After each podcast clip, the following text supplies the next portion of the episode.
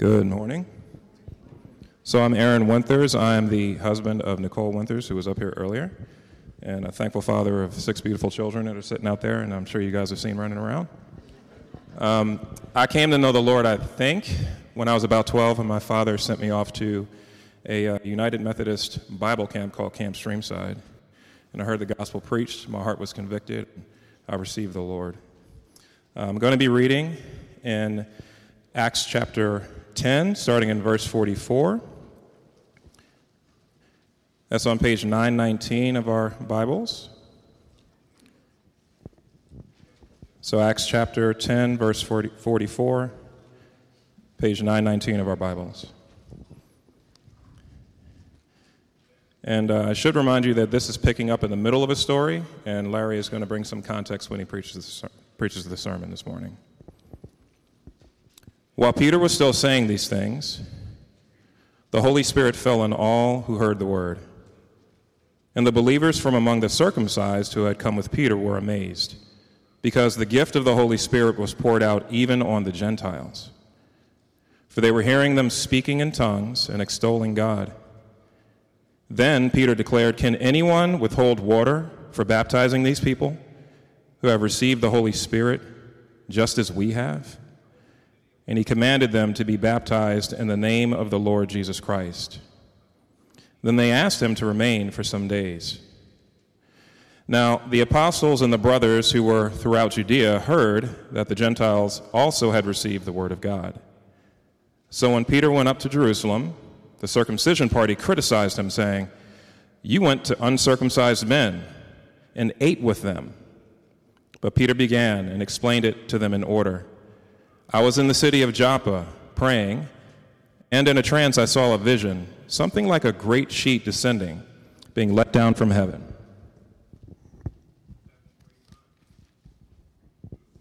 By its four corners, and it came down to me. Looking at it closely, I observed animals and beasts of prey and reptiles and birds of the air. And I heard a voice saying to me, Rise, Peter, kill and eat. But I said, By no means, Lord. For nothing common or unclean has ever entered my mouth. But the voice answered a second time from heaven What God has made clean, do not call common. This happened three times, and it was drawn up again into heaven. And behold, at that very moment, three men arrived at the house in which we were, sent to me from Caesarea. And the Spirit told me to go with them, making no distinction. These six brothers also accompanied me, and we entered the man's house. And he told us how he had seen the angel stand in his house and say, Send to Joppa and bring Simon, who is called Peter. He will declare to you a message by which you will be saved, you and all your household. And as I began to speak, the Holy Spirit fell on them, just as on us at the beginning. And I remember the word of the Lord, how he said, John baptized with water, but you will be baptized with the Holy Spirit. If then God gave the same gift to them as he gave to us when we believed in the Lord Jesus Christ, who was I that I could stand in God's way? When they heard these things, they fell silent, and they glorified God, saying, Then to the Gentiles also God has granted repentance that leads to life. This is God's word. Father, we thank you for your word. Uh, we thank you for its power. And uh, I just pray that you bless Larry now as he opens up your word to us.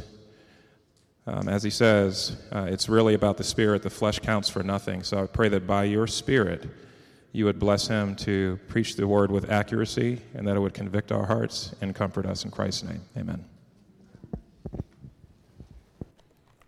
Morning, everyone. How are you? Amen. Praise God. We are blessed. We are blessed indeed. Uh, this past week, I served on uh, a jury for a uh, civil case in, in the federal district court in Camden. And uh, I'm allowed to talk about it now, okay, because it's over and done with. I'm not going to give you all the details, but we were asked to determine uh, whether the plaintiff in this case had been unreasonably stopped by a Camden police officer. Uh, now, there, there was an awful lot of information and testimony for us to digest, but the key uh, piece of evidence was the body worn camera footage uh, in which the officer uh, got out of his car and approached these two uh, men who were standing on a porch in Camden. And uh, in a span of 22 seconds from the time he stepped out of the car, he told the men to sit down on the porch. And that act of calling them to sit down was what's called a seizure. And uh, the uh, plaintiff in the case was arguing that the police officer did not have reasonable suspicion to believe that a crime had been committed or was being committed or was about to be committed that would warrant him to tell the men to sit down. So he was arguing that his constitutional rights had been violated by the police officer. That's what we were deliberating, that's what we were weighing in this case. And uh, when we got to the deliberations, uh, though again there had been many, many hours of testimony uh, given, we, the eight of us got into the, the deliberation room and we spent a lot of time looking at those couple of minutes again on the, the body camera footage. We, we, we didn't slow it down because we wanted to hear the audio and the video at the same time, but we, we just watched it over and over again. There, there had been a lot of things that happened prior, there was a lot going on prior to uh, those 22 seconds beginning. Uh, there was stuff that happened after it that was pertinent, but we, we locked in and we paid very careful, close attention. We watched over and over again the, that short amount of uh, video because what happened in those 22 seconds was a very big deal in deciding this particular case.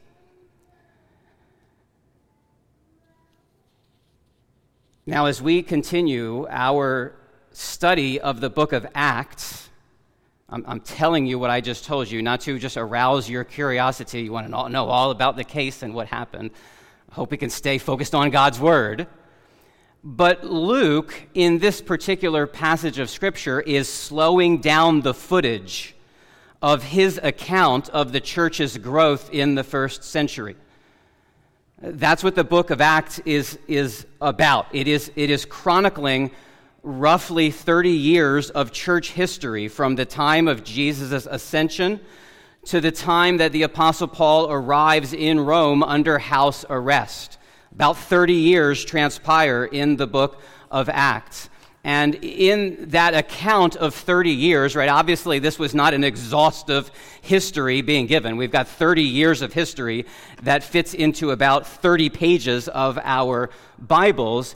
But in that relatively short account of history, a lot of space, a lot of detail and attention and repetition is given to the arrival of the gospel in this one Roman household. Why is that? Well, it's, it's because something happened in this home in Caesarea that was a big deal in this house, God showed his people that salvation, right, forgiveness of sins, peace with God, is for all people. For all peoples, as you've heard regularly throughout our service. It's not just for Jews, it's for people of all ethnicities. Ethnic heritage is no barrier to getting in on the gracious salvation that God has provided in and through the Lord Jesus. And we, we, we paid some attention to that last week, and particularly how God had so clearly orchestrated this event to make that truth known.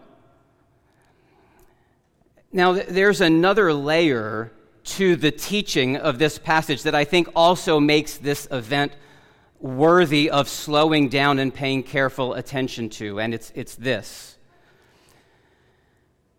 Because of that peace with God that comes to all who rely upon Jesus, no matter what their ethnicity is, because of all because of that peace that comes to all who rely on Jesus, very different kinds of people are joined together in intimate fellowship with one another. The gospel not only brings salvation for people from all ethnic backgrounds who come to Jesus in faith and repentance, but all who come to Jesus become part of one single, undivided family. And, and that's what we want to think about together this morning as we return to the, the second half of this passage, which we began to study last week. To help us think about the passage, uh, I want to just pose and answer uh, three questions. First, what happened? Second, what does it teach us? Third, what should we do about it? Not very creative.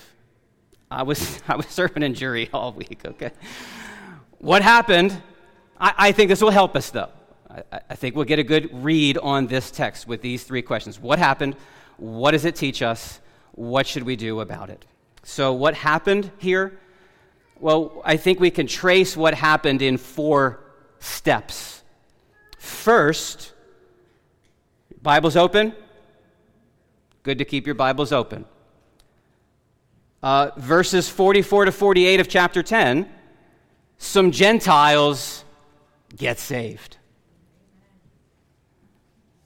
Uh, verse 44 begins while Peter was still saying these things. And, and as Aaron alluded to when he got up and read the passage, there's obviously stuff going on here that we need to be reminded of. I'm not going to go into great detail because we talked about verses 1 to 43 of this passage last week. If you were not here, you can uh, go to our website and you can listen to that sermon. But this is taking us back to the circumstances that happened. This, uh, and it's recounted really in uh, Peter's explanation of what happened here in chapter 11 th- there was an angelic appearance. An angel appeared to this Roman centurion, uh, Cornelius, instructing him to send for Peter, who would declare to him a message by which he would be saved. And while Cornelius was having that angelic vision, uh, Peter, who was in the city of Joppa, was having a vision of his own three times. God brought this sheet uh, coming down from heaven with all different kinds of food, clean foods, and what the Jews regarded as unclean foods. And so there was this vision, and, and, and Peter didn't understand what was going on, but through all the circumstances as they worked together, Peter began to realize this wasn't really about foods, but this was about people and not calling people unclean, whom God was intending to cleanse through the life, death, and resurrection of his son, Jesus. He was beginning to understand the good news of peace in Christ was for all peoples, that God was not a God of partiality. And so he showed up at Cornelius' house and he preached the word of Jesus. He preached the life of Jesus and the death of Jesus and the resurrection of Jesus. And now in verse 44, we're told that while Peter was still saying these things, he was still preaching the word. He hadn't, he hadn't landed that plane yet. He hadn't got to his concluding remarks yet. But while he was preaching, the Holy Spirit interrupted the sermon. Sometimes I'm asked why we don't do altar calls at Joy.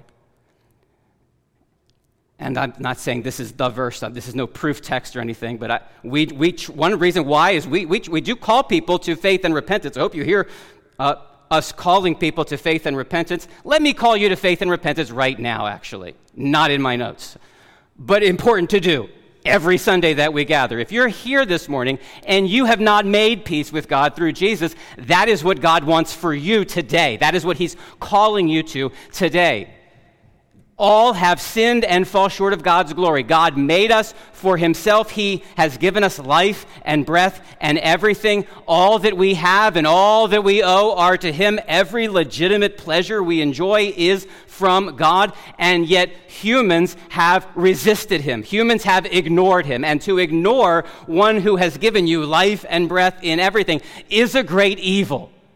And that great evil deserves a great punishment, which is everlasting conscious torment in hell. But God, being rich in mercy, sent his dearly loved Son into the world to live the perfectly sinless life that we have all failed to live. And he completed that obedience by giving his life on the cross to die, bearing in his body the punishment that we deserve for our sins, so that if any would turn away from their sin and come to Jesus and rely upon Jesus, they would be forgiven and they would be brought into God's family. And if you've come here today and you've never received that message personally, that is God's call to you today to turn from your sin, to be- call yourself a bankrupt sinner in need of God's mercy, and to rely upon Jesus who will rescue you today. If I can expound upon that some more or clarify that with you later, please do speak to me. I will not yell at you like I'm doing right now. We believe that as that message is proclaimed, the Holy Spirit will do his work in his people. And that's what he does here. And the Jewish believers who came with Peter, they're just amazed by this because they see the Holy Spirit falling upon these Gentiles, Gentiles, and it's all very reminiscent of the experience that they themselves has had back on the day of Pentecost, which is recorded in chapter 2. Not, maybe you also have questions. You want to talk about these speaking in tongues more. Not going to get into that a lot today. But what's important for you to see is that the experience that these Gentiles were having in Cornelius' household, it was so reminiscent to what had happened to the Jews on the day of Pentecost that they were realizing, like, oh, they're in too. They're in like us. You see that at several points in this passage. They received the Spirit in such a tangible and evident way that Peter understood it was appropriate to baptize them in water to recognize that they had been brought into God's family. They had been, as it says at the end of the passage, they had been granted repentance leading to life. The Gentile Cornelius and his Gentile household got saved in response to the Word of God and the Spirit of God working together, God saved them. And it was clear. Okay, so that's step one. Some gent- uh, the other steps are going to go quicker, actually. Some Gentiles got saved. Second step, some Jews were not very happy about it. We see this in verses 1 to 3 of chapter 11, right? The apostles and brothers who were throughout Judea heard that the Gentiles had received the word of God. So when Peter went up to Jerusalem, the circumcision party criticized him, saying, You went to uncircumcised men and ate with them. Now, these, this circumcision party, pretty confident, and, and the commentators all seem to be of one mind on this. These were, Jew, these were Jewish believers. They were Christians. They had come to Jesus, but they still had very strong Jewish convictions. And they were critical here. They were troubled. It does not seem that they were troubled that the word of God was preached to these Gentiles, but that Peter had eaten with them. Maybe they were okay in affirming that the message of salvation in Christ was for all, but sharing meals with all, that they understood to be a violation of Jewish custom, and it was they understood it to be a, a forfeiting, a compromising of their Jewish identity. We'll come back to that shortly. But notice, thirdly, then, Peter responds to the criticism by explaining what had happened. We see that in verses 4 to 16, and he chronicles for them what God had done, all the ways that God had brought this circumstance about, and, and he reminds them of the word of Jesus there in verse uh, 16, I think it is. Is it 15 or 16? Verse 16, this is what Jesus had said was going to happen. It's all gone down. And, and Peter's is very clear this is God's doing. It wasn't Peter's decision to bring salvation to the Gentiles. God did it, and he did it all. And if he had done it so powerfully and so unmistakably, and if he had done it in a way that was just so much like what they themselves had experienced on the day of Pentecost, he says in verse 17, Who am I to stand in God's way? And then finally, fourthly, we see that these once critical Jews were silenced. They had no answer.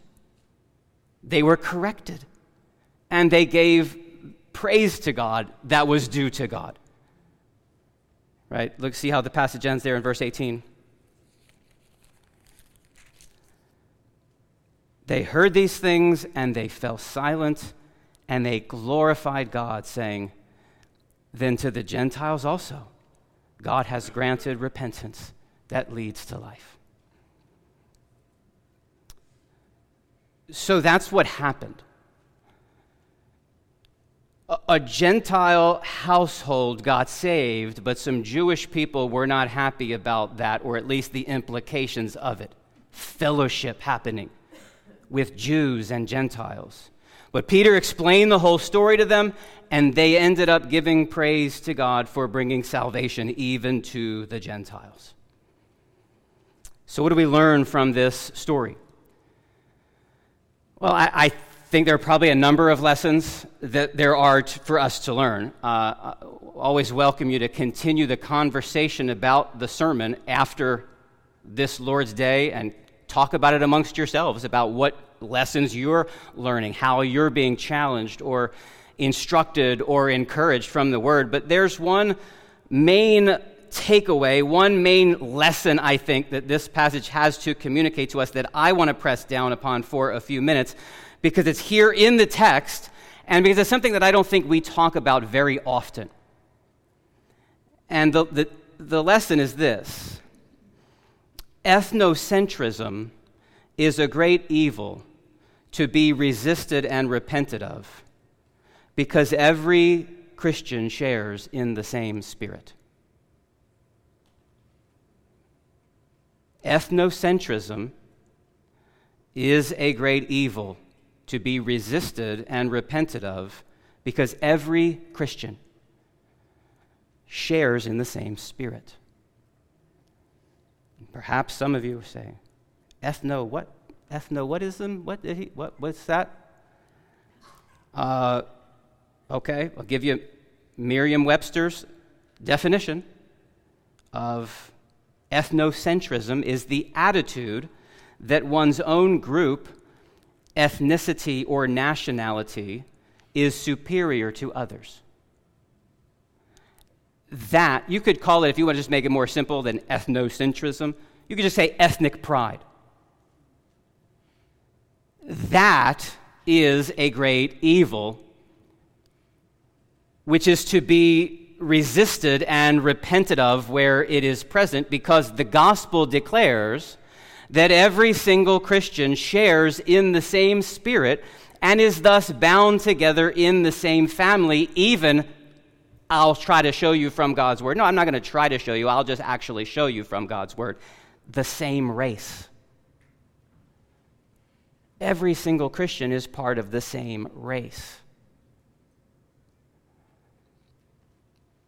Now, let's be clear as we begin to think about this lesson that there's more going on here in this passage than simply um, what we would call today racism or ethnic discrimination. The, the laws related to circumcision and to the, the dietary restrictions of what were the clean foods and what were the unclean foods, they, they were part of God's commandments to the nation of Israel to uh, aid them, to help them in maintaining a distinct identity among the nations. They were to be a people who were set apart from the nations, they were to be distinct. And the, the circumcision party here, who was critical of Peter, they did not yet understand, just as Peter himself hadn't understood a few days earlier, they didn't understand that now, with the arrival of Jesus and with his mandate to take the message of salvation to all nations, to establish for himself a multi ethnic family, they didn't yet realize that those shadows of, of dietary laws and circumcision, that those shadows were passing away, and that God was now doing a new thing by uniting the nations together in His Son, not in a list of outward rules and regulations. They didn't understand that yet. So there is some justifiable uh, ignorance and confusion in this criticism that comes to Peter when they say, You ate with uncircumcised Gentiles. Peter himself, as I said, he, he, he had been experiencing that same ignorance uh, just a few days earlier. If you uh, have your Bibles open still, look at verse 28 of chapter 10. Uh, Aaron didn't read this, this verse. This was from last week's passage that we talked about. But after the angelic vision of Cornelius, and after Peter had this vision of the sheet coming down, and when, when Peter finally got to Cornelius' household, uh, and, and remember, it says Cornelius bowed down and worshiped him, and, and Peter said, Get up, I'm, I'm a man, you shouldn't be bowing down before me. What did he say immediately? He said to them, verse 28, You yourselves know how unlawful it is for a Jew to associate with or to visit anyone of another nation. Hmm. That's very interesting. Peter said to them, You know how unlawful it is for me, a Jew, to associate with or visit someone or anyone of another nation. Anyone know what command of God Peter is referring to when he mentions how unlawful it was for a Jew to associate with or visit anyone from any other nation? What, what command is that from God's word? Jason knows, right? Anyone want to take a stab at it? There's not one. Trick question. There's not one. That's not in the Bible at all. In fact, if there had been such a command in the Bible, it would have been completely antithetical to the whole purpose and plan of God. From the formation of the nation of Israel, Right? The, for, the beginnings of the nation of Israel is Genesis 12. God made a covenant with Abraham. Have you been talking about that, Steve, in your missions class? God made a covenant with Abraham when he, when he began to form the nation of Israel, the Jewish people. He said, I'm going to bless you, and this blessing, you will be the instrument, the channel of God's blessing to all the nations. And they that refrain gets repeated again and again and again throughout God's word. It's like we, we sang this. I don't know a couple of you. I don't know if Jeff remembers this. I don't know if Dan remembers this. In 2006, we were at a conference uh, in Minneapolis. Jim Myers was there. Any idea about how long ago it was? Okay.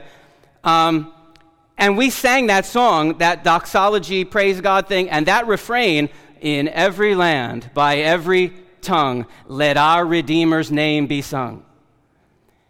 And, and, and I may have embellished this in my head, but, but I think we went on that, on that, just that, those two lines, we went there for like five minutes. It was just over and over and over in every land, by every tongue, let our Redeemer's name be sung. And that reality was embedded in the consciousness of the people of Israel. And so they would sing. Let the nations be glad and sing for joy, Psalm 67, or Psalm 117, which we heard read in its entirety at the beginning of the service. All the peoples, let the peoples praise the Lord that was a part of their whole identity. But in the years and the centuries that would follow, they had taken God's commands, which were intended to help them maintain a holy and distinct identity among the nations, and they had turned it in to man made rules and traditions that were taking them away from the plan and purpose of God they actually in there's a, a, an apocryphal book called the book of jubilees okay not part of scripture but reflective of the sentiment of the jewish people in the days in between the end of the old testament and the arrival of jesus. And in the book of jubilees there's instruction to the jewish people that says separate yourself from the nations and eat not with them. And do not according to their works and become not their associate for their works are unclean, and all their ways are a pollution and an abomination and an uncleanness. How are you going to bless the nations when that's your attitude towards the nations? That wasn't God's word to them. That was them turning God's command to be holy, which was a good thing, into justification for ethnic pride, which was a great evil. So, yes, there was some things going on here with some laws changing and the arrival of Christ bringing about some new things that they didn't understand. But there was also, I understand from the history and from the scriptures, there was some religiously based ethnic discrimination happening in this criticism. Not the Word of God, but extrapolating and going beyond the Word of God to create traditions that elevated one ethnic group above all the others and despised the others. You ate with them?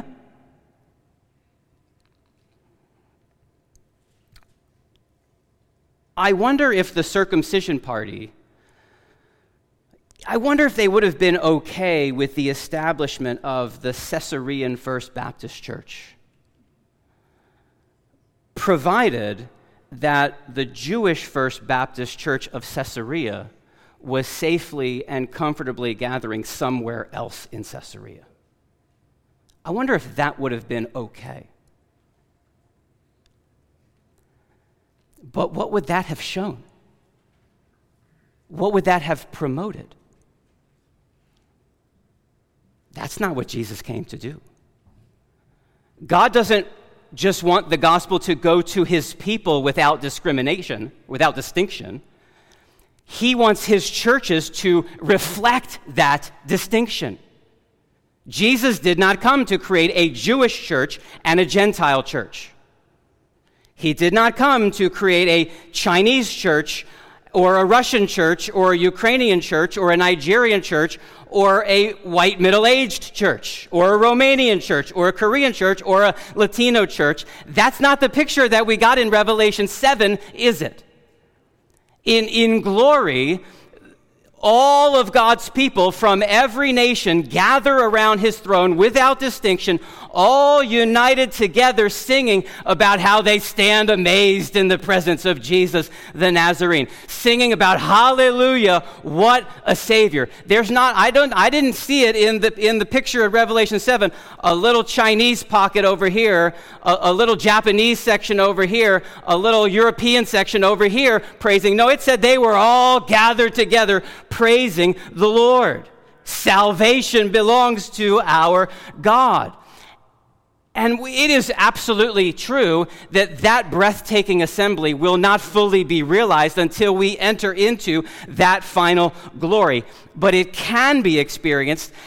It is meant to be experienced, at least partially, now in his churches. And I'm confident that it's intended to be and that it can be reflected in his churches now, even while we wait for that final glory that Revelation 7 depicts for us, because the New Testament is very clear, not just then, but now, that Jesus to, came to create in himself one new people, that is, one new race. Peter, good old Peter here, going and eating with uncircumcised Gentiles, he would write to the church a few uh, years later 1 Peter 2, chapter 9, you, he's writing to the church. He's writing to Gentiles, Jews, the people of God. You are a chosen race. You are a royal priesthood, a holy nation, a people for his own possession. Paul was passionate about this same. You know, you know, Paul, he had reason to boast in his flesh and his ethnic heritage, right? I mean, he had some, he could have if he wanted to. Philippians chapter 3. He actually said, in light of Christ, it was all rubbish to him he wrote to the Ephesians, now in Christ Jesus, you who once were far off, he's talking to the Gentiles, you who once were far off, you've been brought near by the blood of Christ. For he himself, Jesus, is our peace, who has made us both one. Who's he talking about? Made us both one. I heard somebody whisper Jew and Gentile, and if you were unconfident in your answer, you are correct. Say it confidently. He came to bring both Jew and Gentile together. He's made us both one. He has broken down in his flesh the dividing wall of hostility by abolishing the law of commandments expressed in ordinances that he might create in himself one new man, one new people a new humanity in place of the two, so making peace. I have one friend who summarizes those verses in Ephesians 2 in these three succinct statements We were all far from God, but now we're all in Christ. He's talking to the church, okay? He's talking to Christians, those who have believed in Christ. We were all far from God, but now we're all in Christ, and our ethnicity had nothing to do with it. Uh, one writer, in uh, Shai in, in his book, The New Reformation, if any of you were looking at it on your bucket list, I want to read a book that has a chapter title called Is Martin Luther My Homeboy? if that's on your bucket list, read a book with a chapter with that title. You could get Shai Linne's book, The New Reformation. He says this Jesus made no ethnic distinctions in who he died for, so why would his people make ethnic distinctions in who they fellowship with? That's what's being displayed in the church's pursuit of ethnic reconciliation. That's what's being declared when whites and blacks and Hispanics and Asians all come together and proclaim with one voice salvation belongs to our God. That's a mystery, Paul says in Ephesians 3 that the Gentiles are fellow heirs, members of the same body, and partakers of the promise in Christ Jesus through the gospel. And all this gets highlighted very vividly to the glory of God when all different kinds of people, different ethnicities, I'm making something of ethnicity today because it's clearly an ethnic issue that's happening here in Acts 11. But we could talk about other dividing lines as well. We could talk about uh, generational dividing lines or economic dividing lines or marital status dividing lines when different people, different kinds of people, unite in worshiping the God who saved them and granted them to share in the same spirit, that helps, that makes God look glorious. It makes his salvation appear glorious as it is. So Paul writes to the Corinthians. For in one spirit we were all baptized into one body Jews or Greeks, slaves or free, and all were made to drink of one spirit. That's why I said there's no place for ethnocentrism. I can't even say it myself. Let's just say ethnic pride. There's no place for ethnic pride because every Christian shares in the same spirit. Here, Sister Nicole read it. You could have recited it. I bet you could have done it. But here, there's not Greek and Jew, circumcised and uncircumcised, barbarian, Scythian, slave free, but Christ is all and in all. Let me just read you a couple sentences from Doug Moo's commentary on Colossians on that verse because I just love it so much. I'm cutting an application point right now as I speak because I want to share this quote to you with you. He says about Colossians 3:11, neither Jew nor Greek, slave nor free, nor barbarian, Scythian, slave free, Christ is all and in all. He says those who belong to Christ constitute a new humanity within which the distinctions of this world, while not obliterated, are relativized. Paul still understood himself as a Jew, doesn't erase Coming to Christ doesn't erase all of our ethnic differences, it relativizes them. It's not an issue in terms of our fellowship and how we relate to each other. Moo goes on Jews are still Jews in Christ, Gentiles are still Gentiles in Christ, slaves are still slaves in Christ, but those earthly identities are no longer what is most important. Solidarity in Christ is now the ruling paradigm for the new community. Hallelujah. Praise the Lord.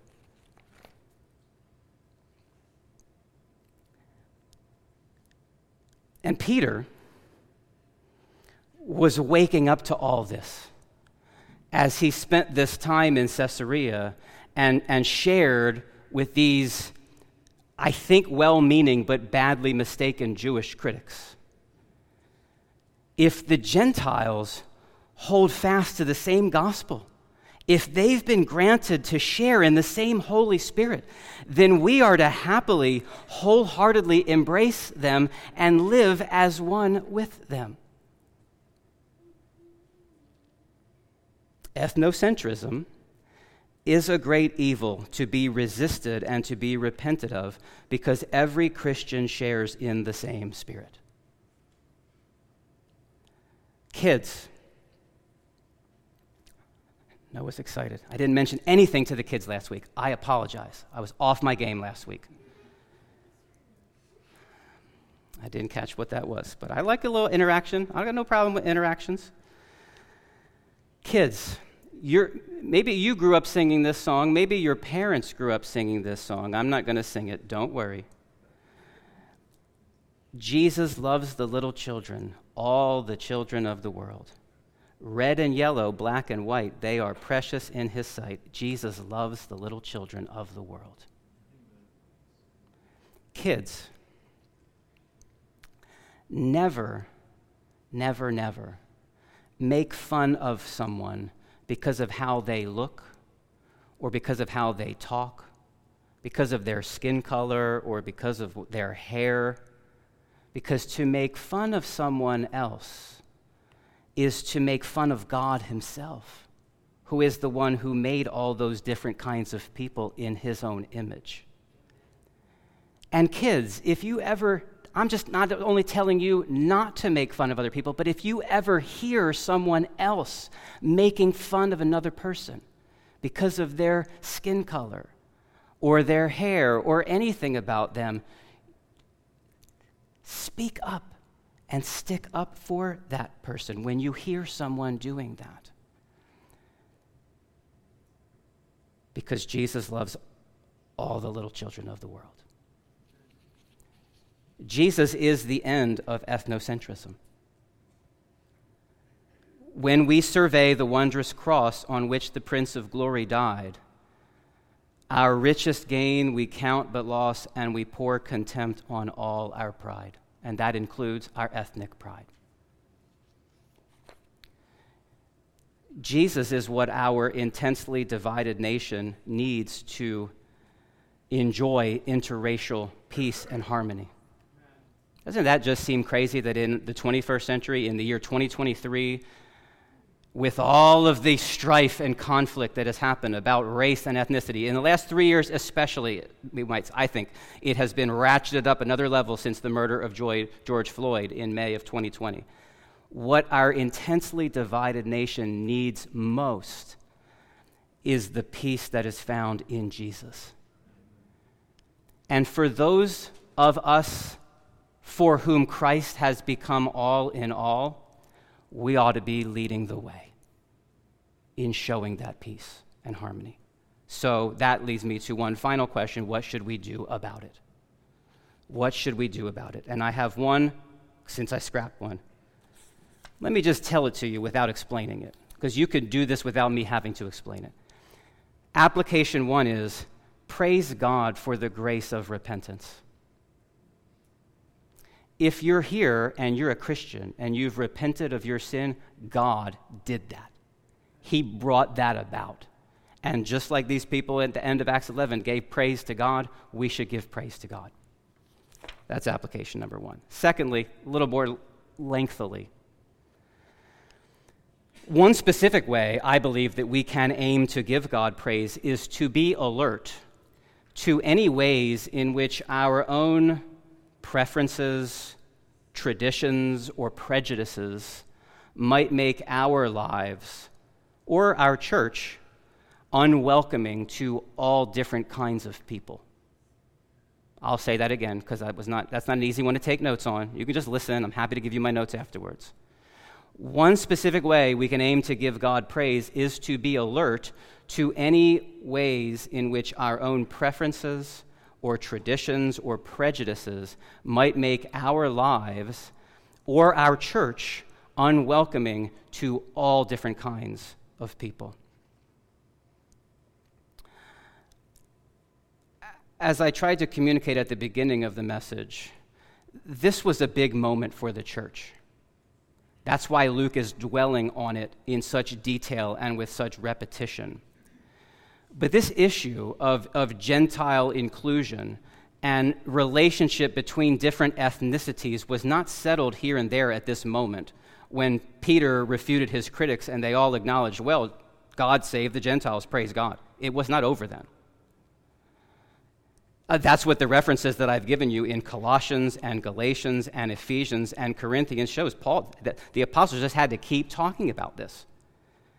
Uh, many scholars believe the entire purpose for the, the writing of the letter to the Romans was to deal with tensions and misunderstandings between Jewish and Gentile Christians in Rome. We're going to see it again in Acts chapter 15, it's an issue. We're going to see it again in Acts chapter 21, it's an issue. If you were to keep reading the Bible, you would see even Peter Peter, who brought the gospel to the Gentiles, who was defending Gentile inclusion with the Jewish critics, we would see in Galatians chapter 2, Paul has to confront him publicly because Peter is, so he's hanging out and eating with the Gentiles, but some people from the circumcision party come and Peter shrinks back. He doesn't want to be seen with the Gentiles. And Paul calls him out and says, You're out of step with the gospel. Historically, it has been very hard for Christians to hold this truth with integrity. Here, there is not Greek and Jew, circumcised and uncircumcised, barbarian, Scythian, slave free, but Christ is all and in all. We understand that's been an issue in the United States of America in its history, and I think it carries on in our own day. And what I'm, what I'm asking you to consider this morning is whether that truth, Christ is all and in all, is that truth being declared in your life and in your relationships? Is it being declared in our church? Or do we actually prefer the comfort of affinity?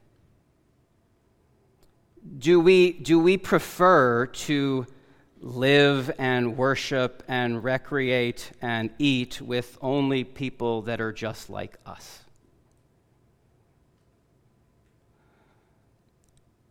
We're celebrating 30 years tonight as a church. And uh, I was not here when Joy Community Fellowship was planted. I was an unbelieving 16 year old there are words coming to my mind, but someone's probably going to rebuke me if I. They're not. Someone's. I'll just say I was an unbeliever in 16 year old in 1993. But I know from research, I know from thinking about church growth and church planting and just all the reading and studying I've done about that in the past decade, let's say.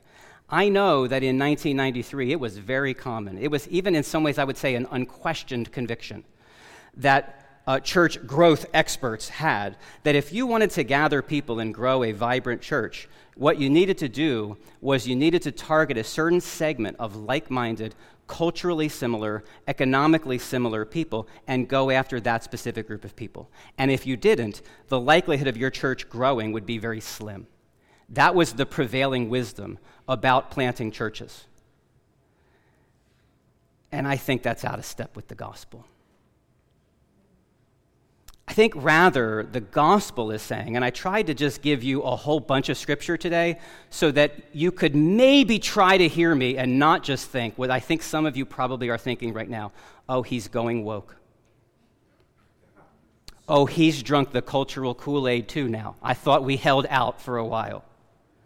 I just tried to give you a lot of scripture to say this isn't a woke thing. This is not some liberal politics. This is not Kamala Harris's Twitter profile. This is the Word of God. And I think the Word of God is communicating to us that it is a good and right and beautiful thing when Christians of different ethnic origins live and worship and recreate and eat together in joyful, Christ magnifying peace. I think that's a good and right and beautiful thing. And therefore, it's a thing worth pursuing. And I'm asking you to consider. I said, That's a great application, Larry. You're asking me to think. That's right. You want to know my biblical warrant for telling you? The application is think. chapter 10, verse 19. I'm, I'm wrapping, I'm, I am wrapping it up, I promise. While Peter was pondering the vision, the Spirit said something to him. Peter didn't understand what was going on, he didn't know what to do with that vision. He was thinking, and the Spirit communicated to him. So I'm asking you to think about all this. If it's a good and right and beautiful and biblical thing for ethnic peoples of different origins to recreate and live and worship and fellowship with each other, what are we going to do about that in our 97% Caucasian church?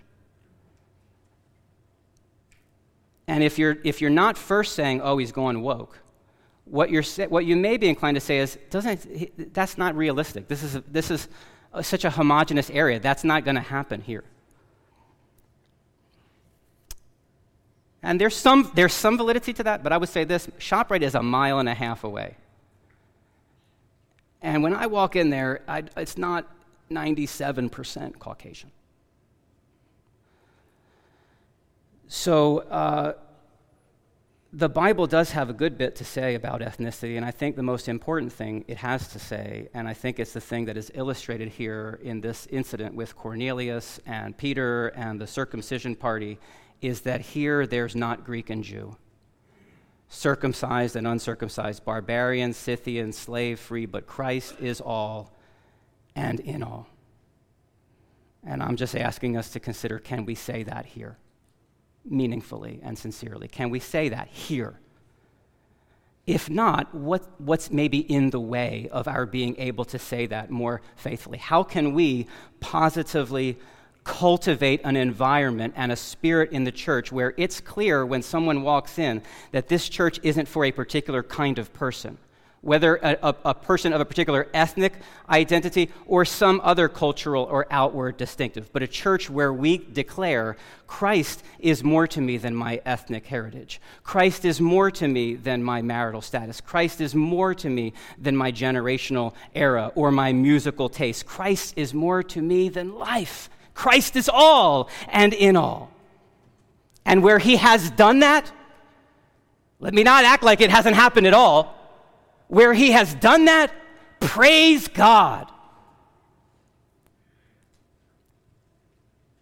And can we continue to think and pray for and work towards movement in this area? That we would maybe increasingly characterize that coming day depicted in Revelation 7 when all the nations and languages are gathered around his throne. That day is coming. And I'm simply calling us to consider and pray that we might experience more of the unity of the Spirit so that we could experience more now of what is coming then.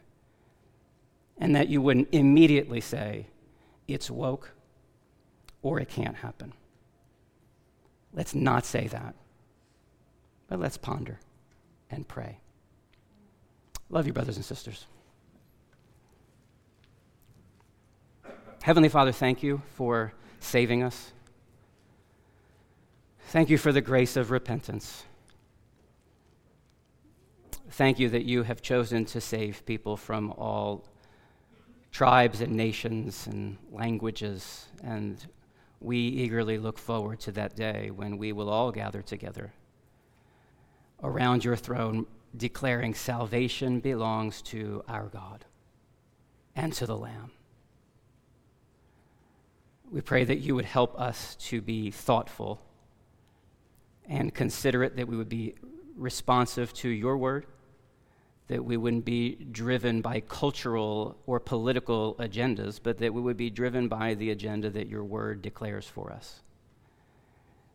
That you would help us to experience rest in Christ, in Christ, grace in Christ, and growth in Christ, that your name would be hallowed in us. We ask this in Christ's name. Amen.